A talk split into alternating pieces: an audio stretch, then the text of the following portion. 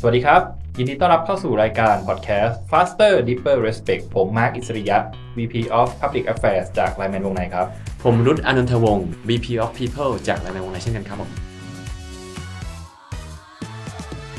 อนนี้เป็นตอนที่ 4 แล้วนะครับพี่รุดใช่แล้วครับ ทีนี้ตอนที่แล้วเนี่ยเราคุยกันเรื่องการดึงดูด A player ทีนี้ผมคิดว่าตอนนี้ไหนๆก็พูดถึงเรื่อง A player แล้วอยากจะพูดเรื่อง A player กันต่อเลย ว่าในมุมขององค์กรเนี่ยในฐานะที่พี่รุดเนี่ยก็เป็น VP of People เนี่ยดูแลเรื่องการสัมภาษณ์คนการคัดกรองคนโดยตรงเลยเนี่ยนะฮะเรามีวิธีในการคัดกรองคนอย่างไง ถึงจะรู้ว่าเป็น A player หรือไม่เป็น ก็เราจะนึกถึงคำพูดของพี่ต่อฟิโนเมนานะที่เคยมาพูดกับเราที่ตอนสมัยเป็นวงในเนี่ย ว่าถ้าอยากได้ปลาช่อนก็จงออกไปหาปลาช่อน อย่าไปหาปลาแซลมอน แล้วพยายามเปลี่ยนเขาเป็นปลาช่อนมันทำไม่ได้นะครับผมดังนั้นเราก็ต้องคิดก่อนว่าแล้วปลาช่อนของ LINE MAN Wongnai เนี่ยต้องหน้าตาเป็นอย่างไรบ้างนะครับผมกับคุณยอดก็มานั่งคุยคุณยอด CEO เนี่ยมานั่งคุยกันว่าเฮ้ยปลาช่อน LINE MAN Wongnai ต้องหน้าตาเป็นยังไงบ้าง ก็ได้ออกมาเป็น 4 อย่างด้วยกัน คือเรื่องของ skill potential cultural fit แล้วก็ mindset นะครับผม skill คือเรื่องของความสามารถใช่ไหม potential คือความศักยภาพว่าเขาเป็นคนที่มีโอกาสจะเติบโตไปเป็น A player หรือเปล่า ข้อ 3 คือเรื่องของ faster deeper respect หรือเปล่าสุดท้ายคือเรื่องของ mindset ว่าเป็นคนที่ดีหรือเปล่านะครับผมนี่คือ 4 ข้อที่เรามองหาในการที่จะต้องรับมาเป็น A player ของที่องค์กรเรา นะครับผมครับซึ่งตอนนี้เนี่ยก็เอ่อสิ่งที่เราคงจะพูดกันก็คือมวิธีการคัดกรองอืมนะครับว่าที่ไลแมนวงในเนี่ยมีวิธีการคัดกรองยังไงครัสับมภาษณ์กี่รอบต้องอืมทำ assignment หรือเปล่านู่นนี่นั่นครับนะครับเดี๋ยวจะทยอยเล่าให้ฟังนะคครัรับบผมแต่ขอถามพี่รุธในภาพรวมก่อนนะอืฮะมว่าการคัดกรองคนเนี่ยอืมแก่นแท้ของจริง ๆ ของเราแล้วเนี่ยมันคือการทำอะไรอะครับ มันคือการได้คนที่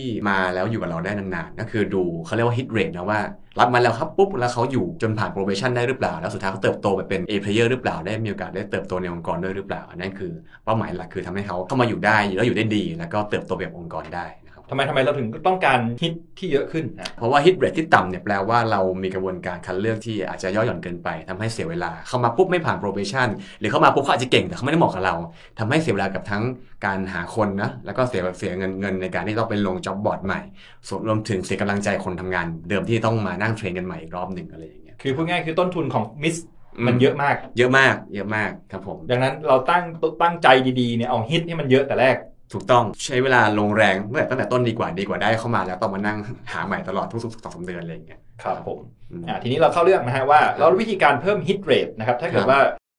แกนหลักสำคัญคือการเพิ่ม hit rate วิธีการเรามีการคัดกรองนะคครัรับบเมื่อกี้พี่รุธพูดไปแล้วว่าเราต้องการอ่าเรามีวิธีการ คัดกรองคนเนี่ยสี่แกนครับนะครับก็คือสกิล potential ครับนะครับ cultural fit อืมนะครับ mindset ครับผมทั้ง 4 อย่างเนี่ยมันมีวิธีการคัดกรองที่เหมือนกันหรือแตกต่างกันครับครับก็จะมีแต่ละอย่างก็จะมีแต่ละเครื่องมือที่ที่เอาไว้คัดกรองนะอย่างกรณีของ potential เนี่ยก็คือดูที่เรามีทำ aptitude test ก็คือ test ที่เราส่งไปแบบง่ายๆมี 20 ข้อ ให้ตัวผู้สมัครเนี่ยได้ทำดูว่าเขามีทักษะเรื่องของการคำนวณเรื่องตรรกะ เรื่องภาษาไทยภาษาอังกฤษในระดับพื้นฐานที่เพียงพอหรือเปล่า อันนี้คือไว้คัดดูว่าเขาเป็นคนที่มี potential หรือมีความฉลาดเฉลียวประมาณหนึ่งที่อย่างน้อยเข้ามาแล้ว คุยกับเรารู้เรื่องนะครับผมก็คือพูดง่ายๆคือถ้าเกิดว่าเบสิกอ่าแบบแย่มากๆบวกอ่าเลขผิดอ่าเขียนภาษาไทยผิดภาษาอังกฤษผิดอ่าอันนี้ก็ก็ไม่คือไหวควรเหจะมือตัดนกันตกเลยใช่ใช่ซึ่งนั้นก็จะบวกกับการที่เรามีรี c ูเตอร์โทรไป คุยด้วยก่อนสัก 15 ที คุยว่าเขาเป็นคนแบบไหน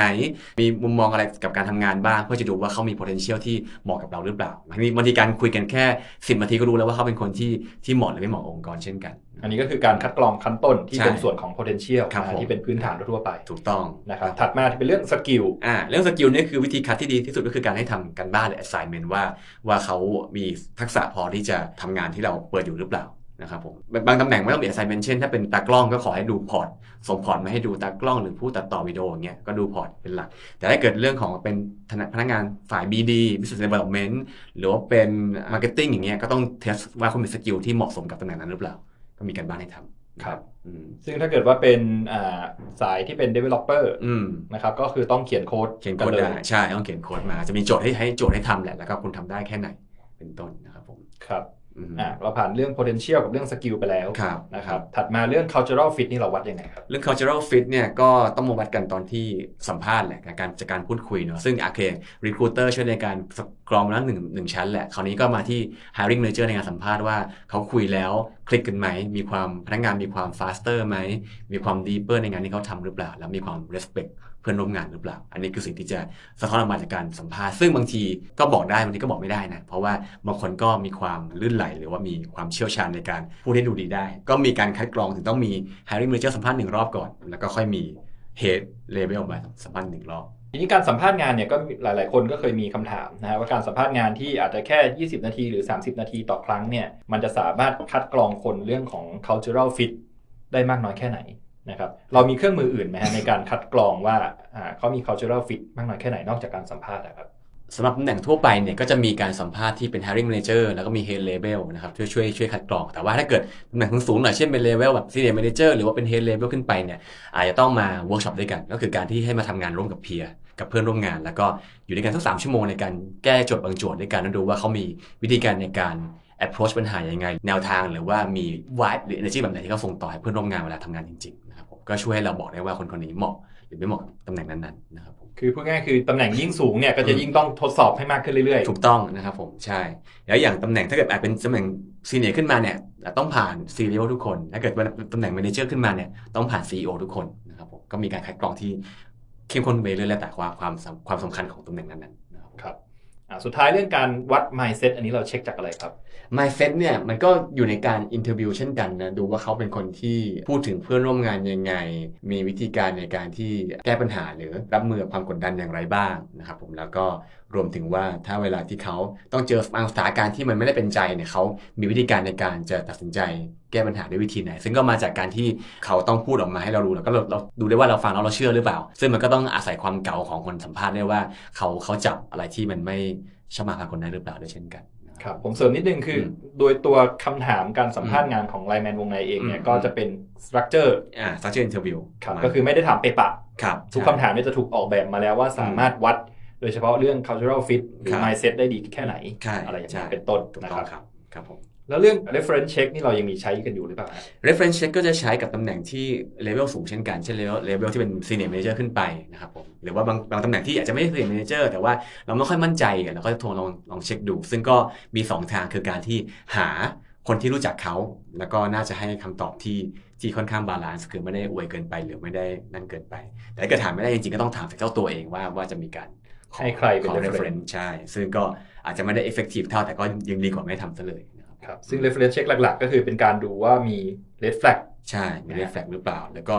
ว่าประสบการณ์จากการได้ทำงานจริงกับเขาเนี่ยเป็นยังไงบ้าง อะไรที่ควรต้องระวังหรือว่าเป็นสิ่งที่จะต้องคัดกรองกันก่อนกันก่อนไหมก่อนที่จะให้เขามาเริ่มงานเป็นต้นนะครับผม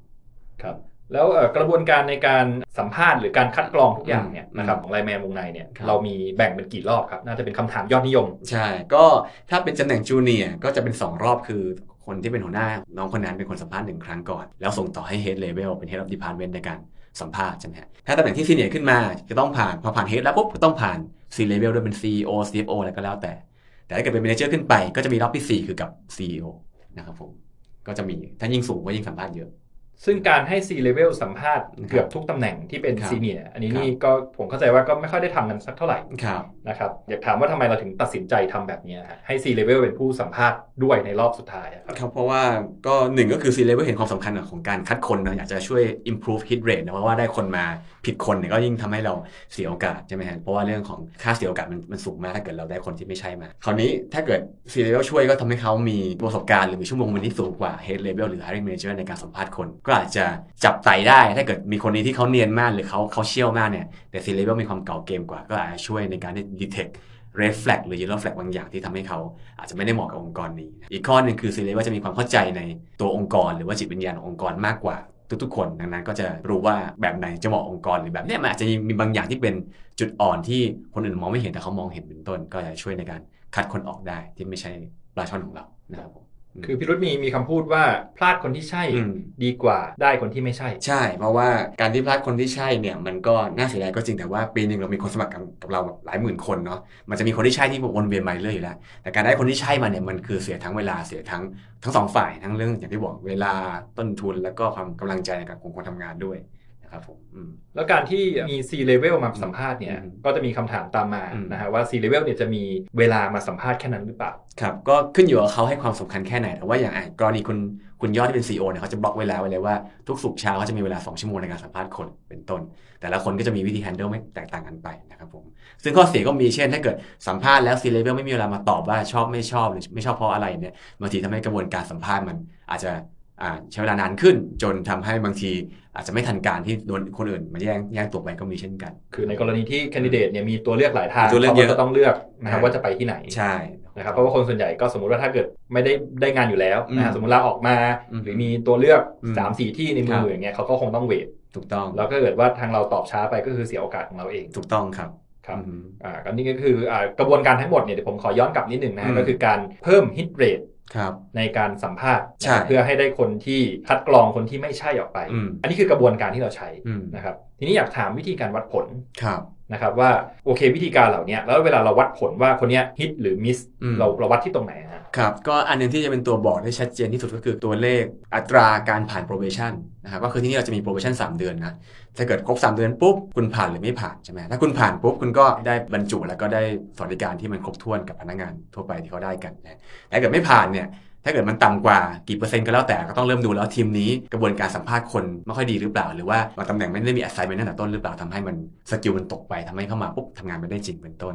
หรือตรงกันข้ามกันถ้าเกิดตัว probation pass มันสูงเกินไป ก็อาจจะแปลว่าหัวหน้างานอาจจะใจดีเกินไปกับน้องหรือเปล่าทำให้ ไม่มีคนที่ไม่ผ่านเลยอะไรอย่างเงี้ยก็ต้องดูตัวเลขที่มันเหมาะสม ซึ่งที่เรามองอยู่ก็อยู่ที่มาสัก 85%ก็คือพูดง่ายๆก็คือเป็นเหมือนกับการ calibrate นั่นแหละใช่นะครับว่าแต่ละฝ่ายเนี่ยมีวิธีการคัดกรองคนที่เหมาะสมแค่ไหนต่ำเกินไปไหมสูงเกินไปไหมใช่ครับทำให้เราเริ่มเราก็จะมีจุดว่า checkpoint หลายๆจุดอาจผ่านสัมภาษณ์มาให้ผ่านแล้วปุ๊บเนี่ยเขาผ่าน probation หรือเปล่าพอผ่านปุ๊บแล้วเขามีเรตติ้งมันเท่าไหร่ที่ว่าเป็น high performer ไหมเพราะว่าจะได้ดูได้ว่าคนที่เราเข้ามาเนี่ยคุณภาพดีขึ้นเรื่อยๆหรือเปล่านะครับผมคือพูดง่ายๆคือผู้จัดการหรือหัวหน้าเนี่ยอืมไม่ได้เป็นไม่ได้วัดแค่ว่าผ่านหรือไม่ผ่านอืมแต่ต้องให้คะแนนด้วยให้คะแนนด้วยใช่ซึ่งคะแนนนี้เนี่ยทาง people team ก็จะเอามาคิดเป็นคะแนนด้วยว่าการ recruit คนเข้ามาเนี่ยผ่านด้วยคะแนนดีไม่ดียังไงอะมันดีขึ้นหรือเปล่าถ้ามาเทียบกับปีที่ผ่านมาเป็นต้นจะได้ดูว่าเรามีคนที่คุณภาพดีขึ้นเรื่อยๆหรือเปล่าว่าองค์กรยิ่งมันโตขึ้นเรื่อยๆก็ต้องการคนที่เก่งมากขึ้นเรื่อยๆมาช่วย support องค์กรเช่นกันนะ ครับผมครับก็ผมคิดว่าทั้งหมดนะครับก็เป็นเรื่องของเบื้องหลังอืมนะครับกระบวนการคัดกรองครับคนนะครับของ LINE MAN Wongnai ครับผมนะฮะว่าทำยังไงเนี่ยเราถึงจะได้ A player มาสู่องค์กรด้วยวิธีการวัดผลที่ได้ hit rate มากขึ้นถูกต้องครับตรงกับที่ต้องการมากขึ้น แล้วก็คัดกรองคนที่ไม่ใช่ออกไปอืมเพราะว่าเสียเวลาด้วยกันทุกฝ่ายถูกต้องครับใช่ครับอืมก็คิดว่าท่านผู้ฟังก็น่าจะพอได้ไอเดียนะฮะว่าทางไลแมนวงในเนี่ยมีวิธีการคัดกรองคนอย่างไรครับผม นะครับสำหรับพอดแคสต์ตอนนี้ก็คงจบแค่นี้ครับนะครับผมมาร์คอิสริยะ ผมรุตอนันทวงศ์ครับ ครับ ขอบคุณสำหรับตอนนี้ไว้พบกันต่อตอนหน้าครับ สวัสดีครับผม สวัสดีครับ